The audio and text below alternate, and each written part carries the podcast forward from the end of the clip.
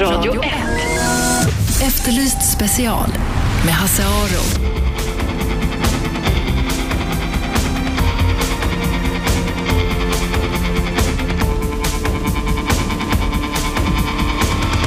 Välkomna till Efterlyst special, Radio 101,9 i Stockholm. I de flesta länder så är det förbjudet att prata i mobiltelefon när man kör bil. Eh, men i Sverige som eh, är ganska, ganska känt för att förbjuda eh, saker och ting väldigt snabbt så har det varit tillåtet. Men Regeringen gav i höstas, tror jag, VTI i uppdrag att undersöka saken, utreda saken och komma med förslag och det gjorde man nu i veckan.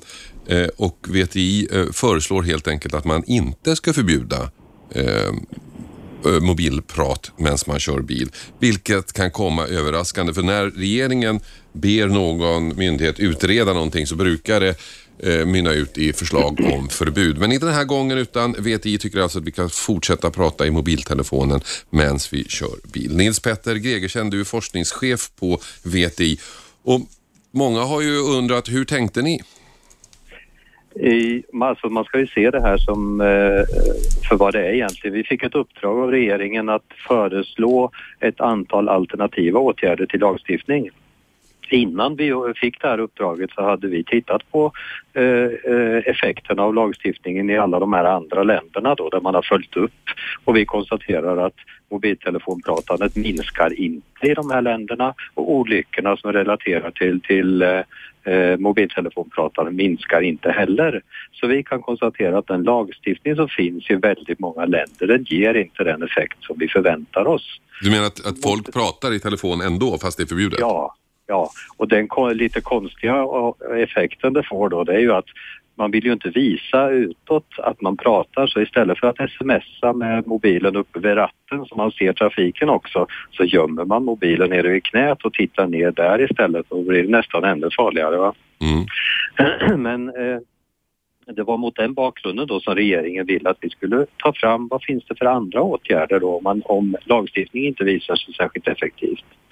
Så det vi har gjort är att föreslå 18 andra åtgärder som har med teknikutveckling att göra och väldigt mycket sånt som redan är på gång med teknik. Som till exempel? Eh, alltså system som kan som håller koll på när vi tittar bort från vägen med kamera in i bilen som redan finns idag då som ser när vi eh, brister i uppmärksamhet och kan varna oss. Nu tittar du bort för länge, då blir du distraherad. Mm. Eh, vi kan ha förenklad användning utav, utav mobiltelefoner och kommunikationsutrustning. Till exempel idag så är ju det största problemet det är ju att man tittar bort och knappar in telefonnumret och Mm. därmed tappar kontakten med vägen. Kan vi utveckla bra och effektiva röststyrningssystem med mobiltelefoner som är integrerade i bilen. Mm. Där vi inte håller på att han, hantera en massa utrustning med händerna och titta bort från vägen, då blir det mycket bättre. Och också sån här teknik som känner av var vi, vi befinner oss. Om vi befinner oss i farliga trafikmiljöer där det finns mycket trafik och där vi Mm. passerar förbi skolor och sånt, att det då tekniskt skjuter upp eh, smsandet och mobiltelefonpratandet tills vi har passerat en sån situation. Mm. Alla de här lösningarna som du diskuterar är ju, är ju tekniska lösningar och kräver då visst tekniskt avancemang. Vore det inte enkelt att bara föreslå nej men förbjud det? Ja, men det kan man ju definitivt föreslå men som, som jag sa så har vi konstaterat då från alla de andra länder som har följt upp det här att det här gav inte de, den, det resultat man ville. Och det är därför vi försöker att titta, alltså Sverige är bäst i världen på trafiksäkerhet, det ska vi eh, ha som grund då. Mm. Det beror inte på att vi gör precis som alla andra utan det beror på att vi är först med väldigt många bra trafiksäkerhetsåtgärder Mm. trepunktsbälte, vajerräcke, bakåtvända bilbarnstolar. Eh, Det finns en hel rad olika sådana saker som kommer från Sverige och som vi sprider ut till andra istället. Så det är Så- lite det tror jag som, som vi är ute efter här. Alltså att hitta, kan vi hitta någon effektiv metod för att förminska problemet Mm. med mobiltelefoner? Så, så trots att vi får prata i mobiltelefon så är det fortfarande trafiksäkrast i världen? Ja, absolut. Ja, vi är trafiksäkrast i världen, men vi har problem med här med mobiltelefon. Man ska inte sopa det under mattan och det gör vi ju inte heller. Va? Utan det är distraherande att prata i mobiltelefon. Mm. Vi måste göra någonting åt det, men det gäller att hitta de effektiva metoderna. Och här Ja. har vi också föreslagit utbildningsinsatser då för yrkestrafik och ekonomiska åtgärder som gör att pre- premie på försäkringar kan påverka användningen. Mm. Ehm, det säger alltså Nils Petter Gregersen. Eh, ni lyssnar på Radio 1 Efterlyst special som just nu diskuterar eh, eh, huruvida det är, ska förbjudas att eh, eh, prata i mobiltelefon medan man kör bil och det har ju kommit ett förslag att det inte ska förbjudas. Sverige är en av de få länder där det är tillåtet och eh, enligt utredningen från VTI ska det fortsatt vara tillåtet och istället ska man ha tekniska lösningar som kanske hjälper till. Vad tycker du som lyssnar om det här? Ska vi fortsätta få prata i mobiltelefon eller inte? Ring gärna in 0200 11 12 13. 0200 11 12 13. Greger, man, är det tillåtet idag att smsa också när man kör i Sverige? Ja, det är det det. Alltså vi har ju en allmän lagstiftning som säger att man ska vara varsam i trafiken. Det finns en grundregel om det. Så att eh, om, man, om man hårdrar den lite så, finns, så är det väl förbjudet att göra det också på Ja. ett trafikfarligt sätt. Men det är ganska luddigt formulerat så. Du, det ringer väldigt mycket. Vi ska höra vad folk säger. Ja. Hallå, vem där? Det är Nader här. Hej. Hej. Hej. Hörs jag bra? Nej, det gör du faktiskt inte. Får prata nära. Jag försökte eh, prata i eh, högtalare och det Jaha. gick inte. Där ser du. Du kör, du kör bil samtidigt eller? Ja, ja visst, jag är taxichaufför till och med. Alltså. Ja. Jag kör väldigt mycket och det Herren säger stämmer inte. Jag tappar koncentration om jag ska, när jag sitter och semestrar. Mm.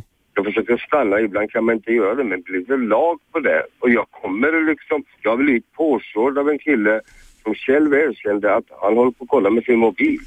Mm.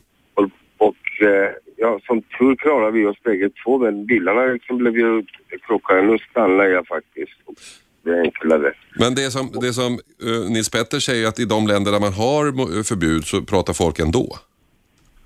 Ja, men då blir vi bötfällda, det blir mindre och mindre och mindre. Ja, det trodde jag.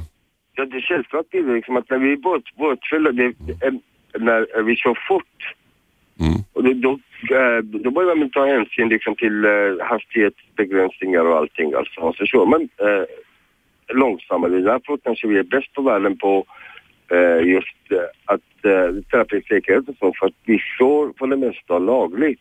Mm. För att vi är rädda att bli bötfällda. Så, du tycker, så du tror att det skulle, i Sverige skulle det fungera med ett förbud? Ja, varför inte förbud? Vad är det som är hinder till det? Bara för att det har inte gett något resultat i andra länder, men det kommer, ska folk, behöver- behövs att folk dör. Mm. Dödas i trafiken och sen ska vi göra det. Och jag tror inte alla ja, skulle acceptera det här förbudet. Helt rätt. Okej, tack ska du ha. Jag ska, det ringer fler här, ska släppa in. Hallå, vem där? Ja, hej. Hej. Det här var Erik. Jag eh, kör ju Stockholmstrafiken dagligen. Ja. Och eh, jag ser mycket folk som håller i luren och pratar. Själva pratandet är ju inte det som är problemet. Det är ju det att de måste koncentrera sig på att hålla i luren. Ja. Själv kör jag ju som sagt hela tiden och jag skulle aldrig prata i telefon och köra samtidigt om jag inte hade handsfree. För det går inte. eh, Men själva pratandet är ju som du säger inga problem. Nej, det är inga problem. Jag pratar och kör hela tiden, dagligen. Jag pratar Ja. med kunder och kontoret. Men, men ska du sitta och hålla reda på en lur och så hörs det dåligt och så sitter du och böjer huvudet som jag ser många gör då. Ja. Det, det, det håller inte. Nej. Okej, tack ska du ha. Hallå, vem där? Ja, tjena. Hej. Tjena, tjena. Krille heter jag. Ja. Ja, jag tänkte han på VT, det är nonsens han pratar om. Jag säger som han killen före. Jag, jag sitter och kör 6 000 mil om året i centrala Stockholm. med omväg. Man ser dagligen, dagligen incidenter där folk sitter i telefon. Vet som det är så åker de i 60 kilometer i timmen på motorvägar. I min värld ser man en trafikfara. Alltså det, det, och det som biter på folk det är böter, pengar. Du tror det? Men, ni, Full, fullkomligt övertygad om. Nils, jag- Nils, vänta, vi ska höra vad Nils Petter säger om det här. Att det, det sker hela tiden. Ja, absolut. Alltså, det finns ingen som, som äh, säger emot att det här med mobiltelefonpratande är ett problem i trafiken och att det är trafikfarligt. Äh, äh, poängen är ju liksom att lagstiftningen har inte fungerat och vi tror inte att den kommer att fungera här heller. Mm. Det, det, man ser i andra länder det är ju att när man inför en lagstiftning då minskar användningen av mobiltelefonen spontant men så efter ett halvår ungefär så är den uppe på samma nivå igen. Mm. Så då, det är därför, alltså vi är helt överens med alla andra att vi måste försöka att minska farlig användning av mobiltelefon i trafiken. Mm. Och regeringen ville ha förslag på andra åtgärder än lagstiftning som man kanske kan till och med tro fungerar. Jag förstår. Eh, du som ringde, vem sa du att jag missade? Ja, Christer. Christer, ja. ja. Eh, men om man har en lag som är meningslös, det är väl ingen poäng? Nej, men jag menar i Amerika så är dödsstraff, nog fan sker det mord i alla fall. Va? Ja. Eh, ja, menar, och, Utan liknelser i övrigt. Även fast man böter för fortkörning så sker det ju eh, fortkörningar eller parkeringsböter eller vad som helst. Mm. Det, och det är märkligt att just mobiltelefoner, jag skulle vilja påstå att det är så jävla stark lobby i det här landet. Så, så jag vet inte om VTI och alla andra myndigheter är förblindade utav, utav industrin. Och det är väl som allting annat. Det är väl jobben och allting som, som uh, styr allting till slut. Ja. Alltså, jag menar, åker man en hel dag in i Stockholm. Alltså, det, det är ruskigt. Folk sitter och åker mot rött. Det har mycket möjligt. Och du sitter alltid och tänker på antingen så är de fulla eller så pratar de mobiltelefon. Och tack och lov så i alla fall nio och en halv gånger av tio så pratar de om mobiltelefon. Ja. Och, och det, det är klart Ja, I min värld så är det fullkomligt nonsens. Och eh, när jag ändå har han på tråden här. Vi pratar om att vi är världens bästa trafik. Eh, det här med nollvision och allting. Vad jag förstår så förra året så jämfört med året innan så omkom det fler människor i trafiken. Ja, det vet inte jag. Stämmer det Nils Petter? Eh, ja, vi har ju haft en ganska tydligt nedåtgående trend med antalet döda ända från 60-talet. Mm. Och den har, ja, den har ju varierat lite upp och ner genom åren självklart. Va? Men jag tänkte nu senaste året här bara. Om det, ja, som jag läste någonstans att det hade gått senast... upp, att det var fler trafik. Ja, Även ja, fast det satsas miljarder på, på, ja. på stängsel och, och allting så... Men det, ja, det, men det, du, ja. du, det är ju faktiskt så att eh, det hela tiden så varierar det slumpmässigt med antalet lite grann upp och ner. Och den uppgången som vi hade under 2011 den var ganska marginell jämfört med den här nedåtgående liksom, tendensen som vi har hela tiden. Och vi är bäst i världen på trafiksäkerhet. Det är ingen tvekan om det. Det dör minst människor per invånare, per antal fordon, per hur många mil vi kör och så i hela världen. Och det tycker jag är ett jo, bra ja, ja, jag, jag, jag misstror inte på något sätt. Det är därför jag undrar varför just vi ska lägga oss platt då för, för, ett jävla, för ett stort problem i trafiken som sker dag ut och dag in. Jag, jag förstår inte då helt plötsligt ska vi inte ha Fast det skulle ju inte läggas plats, man skulle hitta andra Nej. lösningar. Men du ja, Christer... Men tekniska lösningar, det är ingenting som kommer om ett, två, tre, fyra. Det, det är ju om tio år alltså. Jag menar, det finns ju inte... Han pratar om det här med bilar som... Ja, det är en och annan direktör som en sån bil. Men, men jag menar den gemene, likadant där. Nio av tio bilar, det är ju vanliga bilar som inte har några av de här tillbehören som man inte ens kan få så att säga. Men, så det ja, tycker jag i alla fall. Christer, tack för att du ringde. Vi ska ha reklam. Eh, Nils Petter, jag måste fråga i alla fall innan reklamen, när det gäller säkerhet och, och förslag så här. Övergången från vänstertrafik till högertrafik är väl kanske den enskilt största och mest lyckade trafiksäkerhetsåtgärden vi någonsin gjort? Ja, det kan man ju säga. Alltså, där vek ju olycksstatistiken av neråt direkt. Ja. Men det beror egentligen inte på sidbytet utan det beror på att just då så vaknade vårt intresse för trafiksäkerhet. Trafiksäkerhetsverket bildades, vi införde hastighetsgränser okay. i trafiken och en massa andra sådana åtgärder som fick sin avstamp just då. Alltså. Men visst är det väl så, nu, nu gissar jag lite här, men jag, att olycksstatistiken det, vi, vi är fortfarande inte uppe i så många döda som vi var året innan vi bytte sida. Att det fortfarande är lägre fast antalet bilar har ökat markant. Ja, alltså vi, idag har vi an, samma antalet dödade i trafiken som vi hade på 20-talet. Oj då. Eh, ja, så att vi får gå ända tillbaka till 20-talet innan vi hittar samma låga Det, det är ju nivå. fantastiskt. Du, ja, det, och då har vi 100 000 bilar och idag har vi över 5 miljoner. Hade vi så många som 100 000? Du, jag hoppas du har tid att stanna kvar en stund till. Vi ska gå på reklamen, sen ska vi fortsätta höra vad våra tittare, eh, eller våra lyssnare tycker om det här med mobiltelefon. Ni lyssnar på Efterlyst special, stanna kvar. Eh, har ni synpunkter, ring 0200 11 12 13. Jag tar eh, samtal under reklamen. Radio 1. Efterlyst special med Hasse Aro.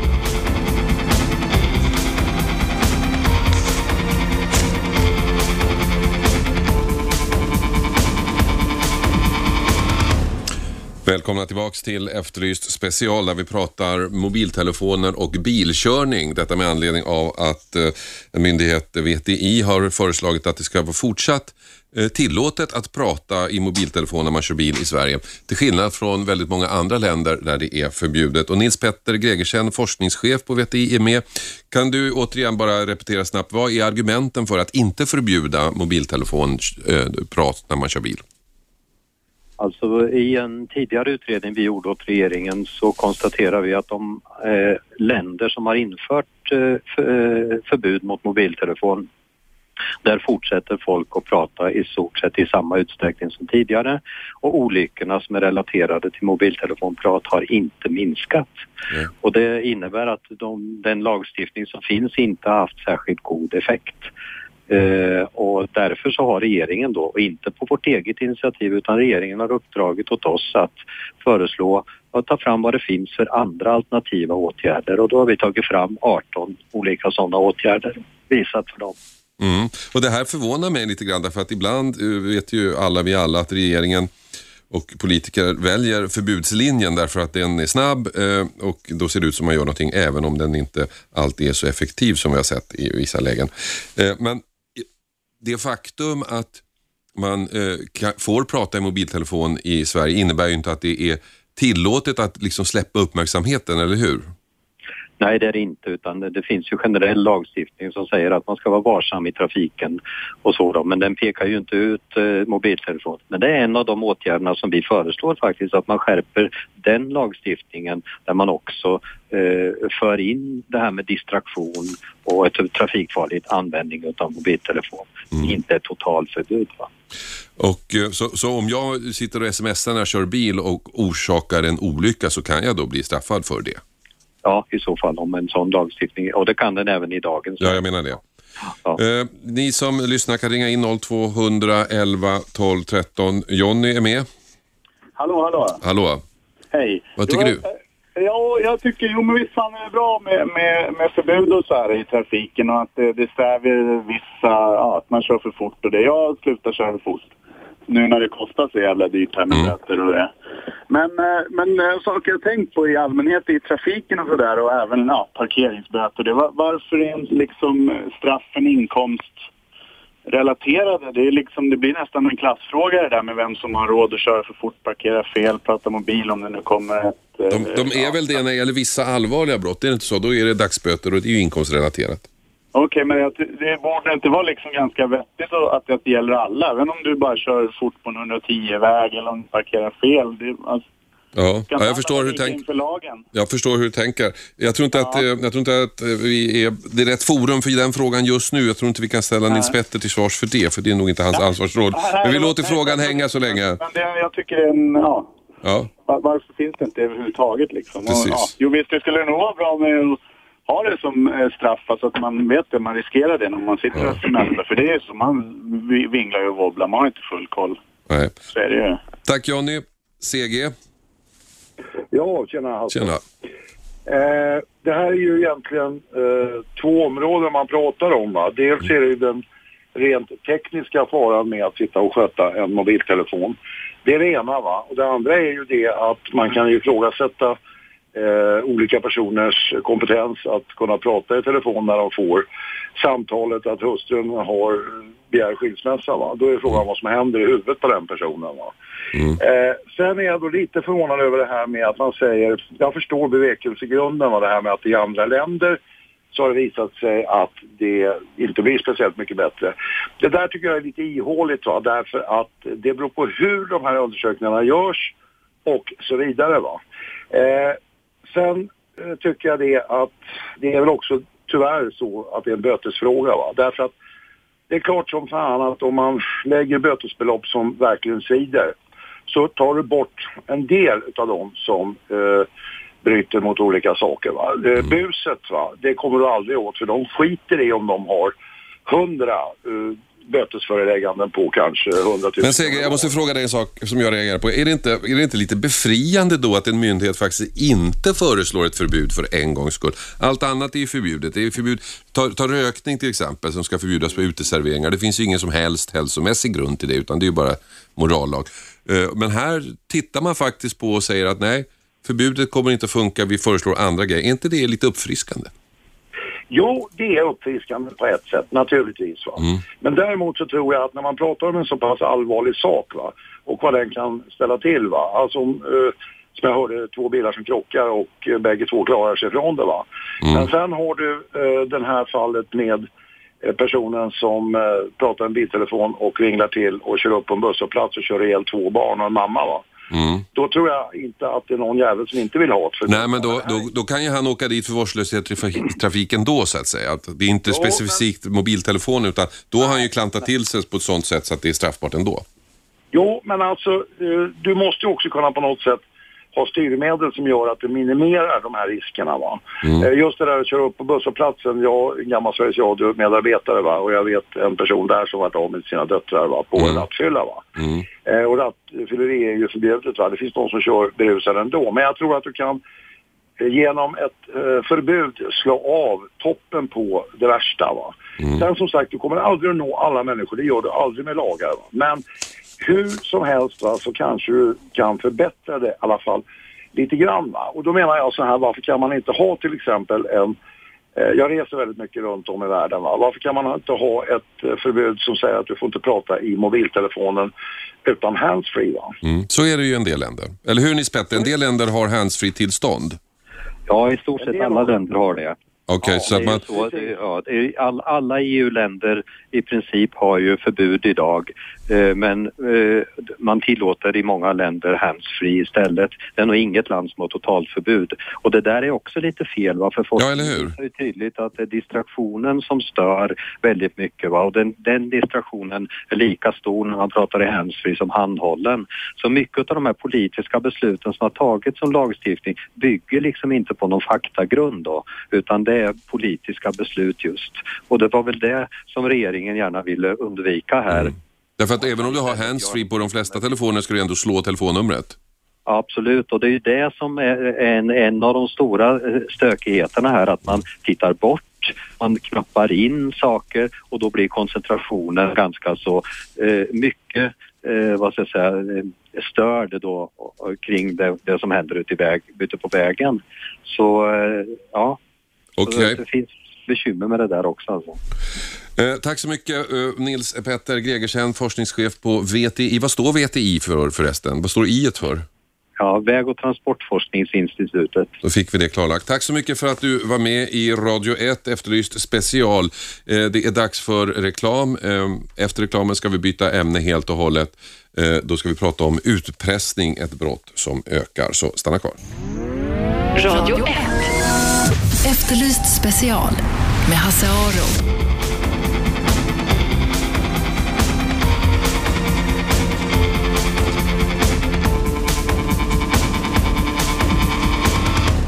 Välkomna tillbaka till Efterlyst special, radio 101,9 i Stockholm. Eh, man kan också lyssna på det här programmet på nätet. Då spelar det ingen roll var i världen man befinner sig. Man hör lika bra överallt och så kan man ladda ner om man har en eh, intelligent telefon, en smartphone, en app så kan man lyssna på den. Vi pratade eh, mobiltelefonanvändning när man kör bil eh, före pausen. Nu ska vi prata något helt annat och kanske allvarligare, nämligen utpressning.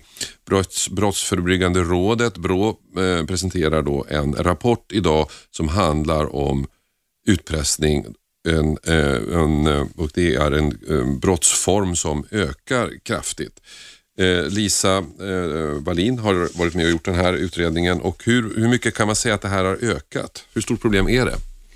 Eh, sett i anmälningarna så är det en ganska markant ökning. Under en tioårsperiod så har det ökat med 358 procent, så det är, mm. det är väldigt allvarligt. Sen en viss del av ökningen beror ju på en ökad anmälningsbenägenhet inom vissa grupper, men det finns också en reell ökning bakom de här siffrorna. Mm. Och så kan jag tänka mig att det här är ett brott också som har ett stort mörkertal, där alltså det är många som inte anmäler. Absolut, så är det. Och speciellt inom vissa grupper eh, är det ju vanligare att man Eh, om man själv har eh, begått vissa brott så är man ju inte så benägen att anmäla till exempel och vi ser ju i vår rapport att gruppen, den, just den gruppen är utsatta också. Mm. Hur har ni gjort den här rapporten? Eh, vi har gått igenom hälften av alla anmälningar år 2010 och det är 1077 stycken. Mm. Och så har vi gjort intervjuer med myndighetspersoner och haft seminarier där det har deltagit då myndighetspersoner och olika myndigheter helt enkelt. Mm. Det, är tre, det är tre former av, av, av utpressning som ni har liksom hittat. Precis, eller egentligen att utpressning fyller tre olika funktioner i samhället. Mm. Eh, och eh, dels är det som en tvistelösning. Mm. Eh, man använder det också som ett alternativt bestraffningssystem eh, och sen som är det en affärsidé. Mm. Och tvistelösningen det är då i en relation till exempel, där man ska vårdnadstvister och sådana saker. Ja, precis. Det kan handla om vårdnadstvister, det kan också handla om bouppdelning. Men det är just i samband med en separation som man blir utpressad då. Hur blir man utpressad då? Hur ser själva utpressningssituationen ut? Det är lite olika. Dels eh, det är också i den här utpressningsformen som kvinnor både utsätts och utövar utpressning. Mm. Eh, 60 procent av männen eh, i den här typ, varianten av utpressning är, som begår den och 40 procent kvinnor. Men då är det inte pengar i första hand kan jag tänka mig. Att om inte du gör som jag säger så, eller? Det, man... I stort sett så handlar det faktiskt om pengar alltså det det, ja. här. Mm. Eh, I viss mån handlar det om att skriva under beslut och papper, men mycket av utpressningen handlar faktiskt om pengar. Mm. Och sen så har ni ungdomar och där, är det, där används det som bestraffning. Ja, precis. Och då är det just bötning som vi pratar om. Och det, mm. Man blir bötfälld för att man har gjort något som upplevs som en felaktighet. Ofta är den här felaktigheten bagatellartad, att man har tittat snett på någon eller att man har kommenterat någons mm. flickvän eller så. Att man då får en bot på sig som man måste betala, annars blir man utsatt för våld. Mm. Och det här är ju en relativt ny brottsform. Ja, precis. Och det står ju också för en viss del av den här ökningen som vi ser. Eh, tio år tillbaka så pratade man ju inte om det här, men det är någonting som har eh, snappats upp av ungdomar helt enkelt. Mm. Och den här eh, varianten av utpressning har ju använts inom kriminella miljöer väldigt länge. Och så har det letat sig till skolgårdarna? Ja, precis. Och sen har vi då det kriminella. Det är väl det man tänker på kanske när man hör ordet utpressning, så är det som alltså en affärsidé, man ska tjäna pengar på det. Precis, eh, och eh, det som nog förvånar många det är att det, det ändå är 70 procent av de här utpressningsfallen som vi har tittat på som gäller annan typ av utpressning än just det här med organiserad brottslighet och kriminella grupperingar och liknande. Mm. Eh, och det, är väl här, det är väl här någonstans som man kan tänka sig att det finns ett mycket stort mörkertal, därför att det ingår ju i själva affärsidén att folk inte ska anmäla det. Absolut, det är det och därför går man också ofta på de som har en egen kriminalitet i bakgrunden, att man inte är så benägen att prata med myndigheterna. Vilka är det som anmäler då, som trots allt gör det? Eh, om vi tittar eh, utifrån den här undersökningen så gäller ju 75 procent försöksbrott, att man mm. inte har betalat utan att man väljer att gå väldigt tidigt till polisen. Och det gör man ju ofta när man har rent mjöl i påsen också. Mm. Eh, sen 25 procent av fallen, då har ju utpressningen fullbordats, så att man har genomfört i alla fall någon betalning. Eh, och många av de som väljer att anmäla då, då har det ju gått väldigt långt istället och man ser inga andra alternativ än att gå till polisen. Är det inte så att, eh, att eh, om man har blivit utsatt för utpressning och betalat så att det här växer? Att man har betalat det belopp som man ska betala enligt de här utpressarna och sen så hittas det på nya saker som man, har man väl fastnat i, i deras grepp så är det svårt att ta sig ur. Absolut, det är någonting vi ser. Att, men man kan ju bli nästan en vandrande bankomat i sådana ja. här sammanhang. Eh, visar man att man har betalningsförmåga så blir man utsatt igen tills att betalningsförmågan inte finns längre. Ni, ditt råd eh, som i det här eh, pressmeddelandet, det är två viktiga råd du har. Ja, och, och det, det, är? det är att betala inte och anmäl egentligen och det kan låta självklart. Eh, men att inte betala, det, det är mycket för egen del, just som du säger också, att mm. det, det, slutar inte av att man betalar oftast, utan man får nya krav och eh, det, det, kan gå väldigt, väldigt långt till man har förlorat nästan allt man har. Eh, och det här med att anmäla, det är ju att man ska slippa stå själv. Eh, det, man, man är väldigt utsatt i en sån här situation eh, och man behöver polisens resurser och stöd och visa att man är en svår måltavla. Mm. För det är det de här utpressarna vill också, att man ska vara ett ensamt offer. Vi har ju sett exempel på människor, bland annat en krögare i Göteborg som var utsatt för, för utpressning av kriminella gäng som anmälde och där, där så att säga, det inte gick något vidare för honom. Eh, är det så att polisen alltid kan ta hand om det här på ett bra sätt så att man som offer blir hjälpt eller kan det bli värre för att man anmäler det? Utifrån vår undersökning så ser vi inte att eh, det generellt blir värre av att, att man anmäler och det finns ju oerhörd kunskap inom polisen att hantera sådana här ärenden. Eh, och det finns, särskilt inom länskriminalpolisen, så har man ju sådana här personsäkerhetsgrupper som är vana att arbeta med de här ärendena och har en väldigt stor erfarenhet. Så det generella är ju att det blir bättre och det, det förekommer också att de här utpressarna backar när man har gått till polisen. För de vill ju inte heller åka fast. De vill ju inte hamna i fängelse utan har man då markerat att man inte tar det här och man gärna polisanmäler på en gång också, eh, att man inte tänker betala någonting och stödja den här verksamheten så, så blir man ofta hjälpt. Mm. Hur stor risk är det då man, om man lever ett normalt liv eh, att råka ut för det här? Eh, utpressning av kriminella händer inte så speciellt ofta eh, om man är en vanlig svensson om man säger så. Mm. Eh, däremot finns det ju andra varianter av utpressning som, som man kan bli utsatt för och där har vi det här bötning mellan ungdomar till exempel. Mm. Eh, och även då utpressning inom nära relationer. Eh, sedan har vi internetutpressning också som är lite nytt som också står för en del av den här ökningen. Det, då kan man ju bli utsatt om man har gjort någonting som kan anses vara ej socialt önskvärt. Då kan det handla om att man har besökt sidor med barnpornografiskt innehåll, försökt köpa sexuella tjänster via nätet och liknande. Mm. Ja, och det är ju tyvärr Svensson-aktiviteter skulle man kunna mm. säga. Det där har man ju läst om av folk som, som har köpt eller försökt köpa sexuella tjänster och sen så, får de, så blir de utpressade. Vi har haft flera uppmärksammade fall både i Stockholm ja. och Malmö tror jag. Precis, och eh, det händer ju att det här är upplagt som en fälla också. Att mm. den personen man pratar med, det är ju egentligen inte en prostituerad som, som säljer sex, utan det är ju en man ofta som eh, låtsas vara den här kvinnan och, och, när någon nappar då och eh, försöker köpa den här sexuella tjänsten så får man istället ett utpressningskrav i brevlådan. Mm. Det säger alltså Lisa Wallin som har utrett eh, utpressning i Sverige, en brottsform som har ökat kraftigt och som vi också läser mycket mer av. Ni lyssnar på Radio 1, eh, Efterlyst special eh, där vi har eh, pratat om det här eh, en stund och eh, det finns tre former av utpressning. Ni tycker, om ni tycker att jag bläddrar med papper så gör jag det faktiskt. Jag försöker hitta mina anteckningar. Det är utpressning i relation, Eh, där man eh, olika, eh, syft, olika vårdnadstvister och andra tvister i samband med separation. Det är utpressning bland ungdomar som används som bestraffning. Man blir bötfälld för att man gjort något eller inte gjort något men säger att man gjort något. Och så är det kriminella där det är som vanligast. Ni lyssnar alltså på Efterlyst special. Eh, vi ska ta reklam. Efter reklamen så ska vi uppmärksamma en rättegång som har börjat i Uppsala en kidnappningsrättegång där tre ungdomar är, är äh, åtalade för att försökt kidnappa en fjärde. En väldigt märklig historia. Och vi ska också diskutera varför kidnappning är ett väldigt korkat brott och nästan alltid misslyckas. Så stanna kvar. Radio 1. Efterlyst special med Hasse Aro.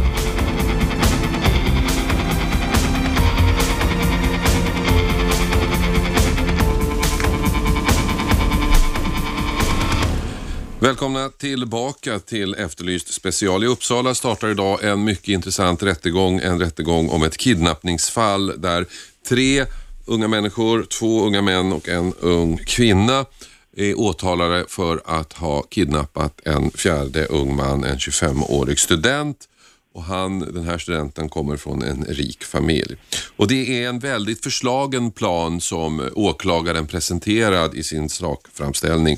Eh, enligt åklagaren så började den här planeringen av kidnappningen ett år innan den skedde. Då ska den här 23-åriga kvinnan och hennes 26-åriga pojkvän börja planera och utifrån de här planerna sen så inleder kvinnan en bekantskap med den tilltänkta offret, den här studenten från den rika familjen.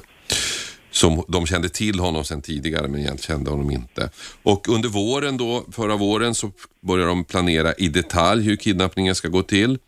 Bland annat hur de ska finansiera den. De har tänkt sig stjäla cyklar för att få ihop pengar. De ska öppna utländska kontor och så gör de en mindmap, en tankekarta över allt som kan gå fel. Under hösten tar de kontakt med en tredje person eh, för han har ett hus som de eh, kan använda för att hålla den här eh, mannen, 25-åriga studenten, fången. Så genomför då den här, eh, genomförs den här kidnappningen då i december förra året, 28 december förra året. Han körs i buss till huset i, i Robertsfors där han hålls bunden. De hotar honom eh, gravt och han är med, med, känner sig livrädd eh, och hotad till livet. På något sätt får polisen upp spåret på de här och via mobilspaning så lyckas man befria 25-åringen och eh, eh, gripa de misstänkta.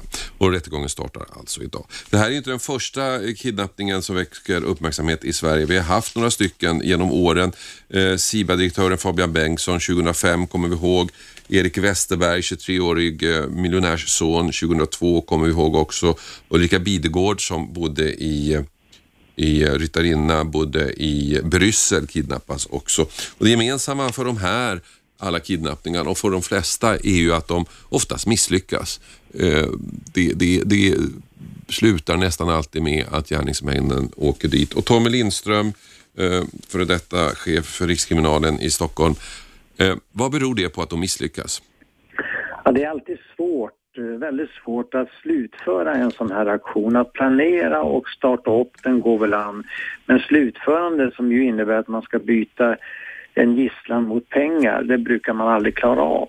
Utan man brukar röja sig på ett eller annat sätt eller man blir girig så att man kan inte hålla tankarna och känslorna i styr. Och därför så gör man misstag. Och då blir man ertappad. I det här fallet var det ju dessutom en kommunikationshistoria som gjorde att Uppsala polisen fick napp på dem. Ja, de hade avlyssning på telefonen, men det som inte framgår av alla pressmeddelanden som jag har läst nu är hur visste polisen att de skulle avlyssna just hans telefon? Det var ju den här killen som hade huset, det var ju där man började så att säga. Så att man måste ha fått ja, upp spåret innan dess. Du vet att de gör oftast fel. När, när man planerar en sån här sak under lång tid så kan det innebära att man har pratat med olika personer som sen drar sig till minnes att ja men den och den var ju diskussion med mig om att hjälpa till, att ordna ett hus eller ordna en fordon eller någonting annat gömställe. Och de personerna kan ha vänt sig till polisen när det här faktiskt inträffar och tipsa om vad de har hört sedan tidigare under planeringsstadiet. Mm. Och då lägger polisen ihop ett och ett och får det i bästa fall att fungera och blir två dem. Men om det nu alltid misslyckas, eller är det så att det alltid misslyckas, eller är det bara de vi hört talas om som misslyckas? Ja, det är väl egentligen så att det är de vi hört talas om som är misslyckade. Sen finns det ju en annan marknad här som vi måste komma ihåg. När det gäller kidnappningar, både internationellt och i Sverige, så en del fall blir ju aldrig kända för polisen respektive för media eftersom man köper loss eh, gisslan. Mm. Och där är det oftast att det är lite mer professionellt upplagt. Det kan vara grupper av människor som har ägnat sig åt kidnappningar under en längre tid. Då har ju det här naturligtvis nu nere på Afrikas horn där det förekommer en hel del eh, kidnappningar i samband med båtar. Och där lyckas man ju att tjäna pengar på kidnappningarna. Ja, men där är man ju också så att säga, ganska öppen med vad man gör nu och, och, och, och man, i skydd av att man bor i en annan stat eller någonting sånt där. Ja, men det är likadant i Sydamerika. Det har ju funnits en, en gerilla-attityd där att tjäna pengar på mm. att kidnappa folk och det har man ju lyckats med och det har till och med blivit så att amerikanska företag, säkerhetsföretag har fungerat som mellanhänder Mm. kontinuerligt alltså mellan familjer, företag som vill köpa loss eh, de gisslantagarna, de kidnappade människorna och de här som har gjort kidnappningen. Men då kan man, kan man dra slutsatsen då att om man ska lyckas med det här, då ska man ha en ganska stor organisation för att uh, klara av det här? Ska ha en, en rätt stor organisation. Man ska veta också hur man gör så att man inte röjer sig själv den dagen man måste släppa gisslan. Mm. Och man ska nog ha ett psyke som är, när det gäller våld och hot och bestämdhet, är lite annorlunda än vanlig brottslingar. Mm. Jag vet inte om du har följt det här fallet i Uppsala, men det man slås av, för de är ju unga allihopa här, den här kvinnan är 23 och de andra är 25-26 år, hur, hur iskalla de är och hur de liksom fullständigt känslolösa dels kan det ju vara så att de har en tidigare historia, kriminell historia som vi inte vet så mycket om. Dels kan det vara att de har lärt sig av andra och dels kan de ju faktiskt ha tittat på tv-filmer och, och fått idéer om hur det här ska gå till. Men det är planeringsstadiet vi pratar om och eh, det är naturligtvis så att de har ju, de har ju tagit honom gisslan. De har ju transporterat honom till ett ställe och det har de gjort tydligen utan att ha blivit röjts utan det är det senare skedet när man börjar kontakta förmodligen folk för att få ut lösensumman som man då gör misstag. Mm. Och där, där vi har ju inte vi full insyn i hur, hur långt det här hade gått egentligen. Nej, och eh, det där kommer sällan fram. I det här fallet kan det ju göra det eftersom det är en pågående rättegång och försvarsadvokaterna kan mycket väl kräva att få se vad det är för material ur den så kallade polisiära slasken som man då har och som har inneburit att man just fick fokus på de här människorna. Det beror på hur mycket de har erkänt och hur mycket de vägrar att eh, godta. Men om vi, om vi bortser från maffiagrupper och politiska grupper och sådana utan tittar på de mera amatörmässiga kidnappningarna här. I det här fallet så kände ju offer och och gärningsmännen, i alla fall en av dem, varandra. I andra fall, när det gäller SIVA-direktören och Erik Westerberg, så kände de inte varandra. Lika Bidegård så kände de, det var en tidigare anställd. Hur ofta är det att man känner och inte känner? Ja, det finns ju några andra fall vet du, där man ju faktiskt har pekat ut folk efter en taxeringskalender och bestämt sig för att de här ska vi kidnappa, där man inte känner varandra alls, alltså annat än så som rika personer. Så jag tror att det behöver inte vara en relation mellan offer och kidnappare för att det ska uppstå en kidnappning. Det kan bero på andra omständigheter och ytterst är det ju ändå så att man är ute efter pengar. Men om du som polis då får ett sånt här fall, någon har blivit kidnappad, man ringer dig. Vad är det första, vad, vad är det första man gör som polis? Var börjar man någonstans? En ordentlig kartläggning på offret så att man får se vilka vänskapskretsar han har, vad han har för bakgrund själv och utifrån det så börjar man sedan eh, naturligtvis syna den brottsplats, alltså kidnappningsplats som eh, man har. För den måste man ju titta på om det finns tekniska spår, DNA-spår, fingeravtryck och andra eh, bevis som man kan använda sig av i framtiden. Sen är det ju ofta så att man får sätta sig ner och vänta på att få ett meddelande från kidnapparna där eh, kraven på pengar kommer. Oftast är det ju det kraven på pengar eller hotet som kommer som i SIBA-direktören. Det är det som får faktiskt folk att inse att det är en kidnappning. Mm, precis. Fram till dess är det ju fråga om en försvunnen person. Ja, precis. Bra, tack så mycket för att vi fick ringa Tommy, eh, detta med anledning av den här rättegången som eh, pågår, eller som började idag i Uppsala där tre unga människor, eh, två män och en kvinna är då åtalade för att ha kidnappat en fjärde ung man. Rättegången pågår ett tag och det är en ganska, det är en ganska märklig historia som rullas upp.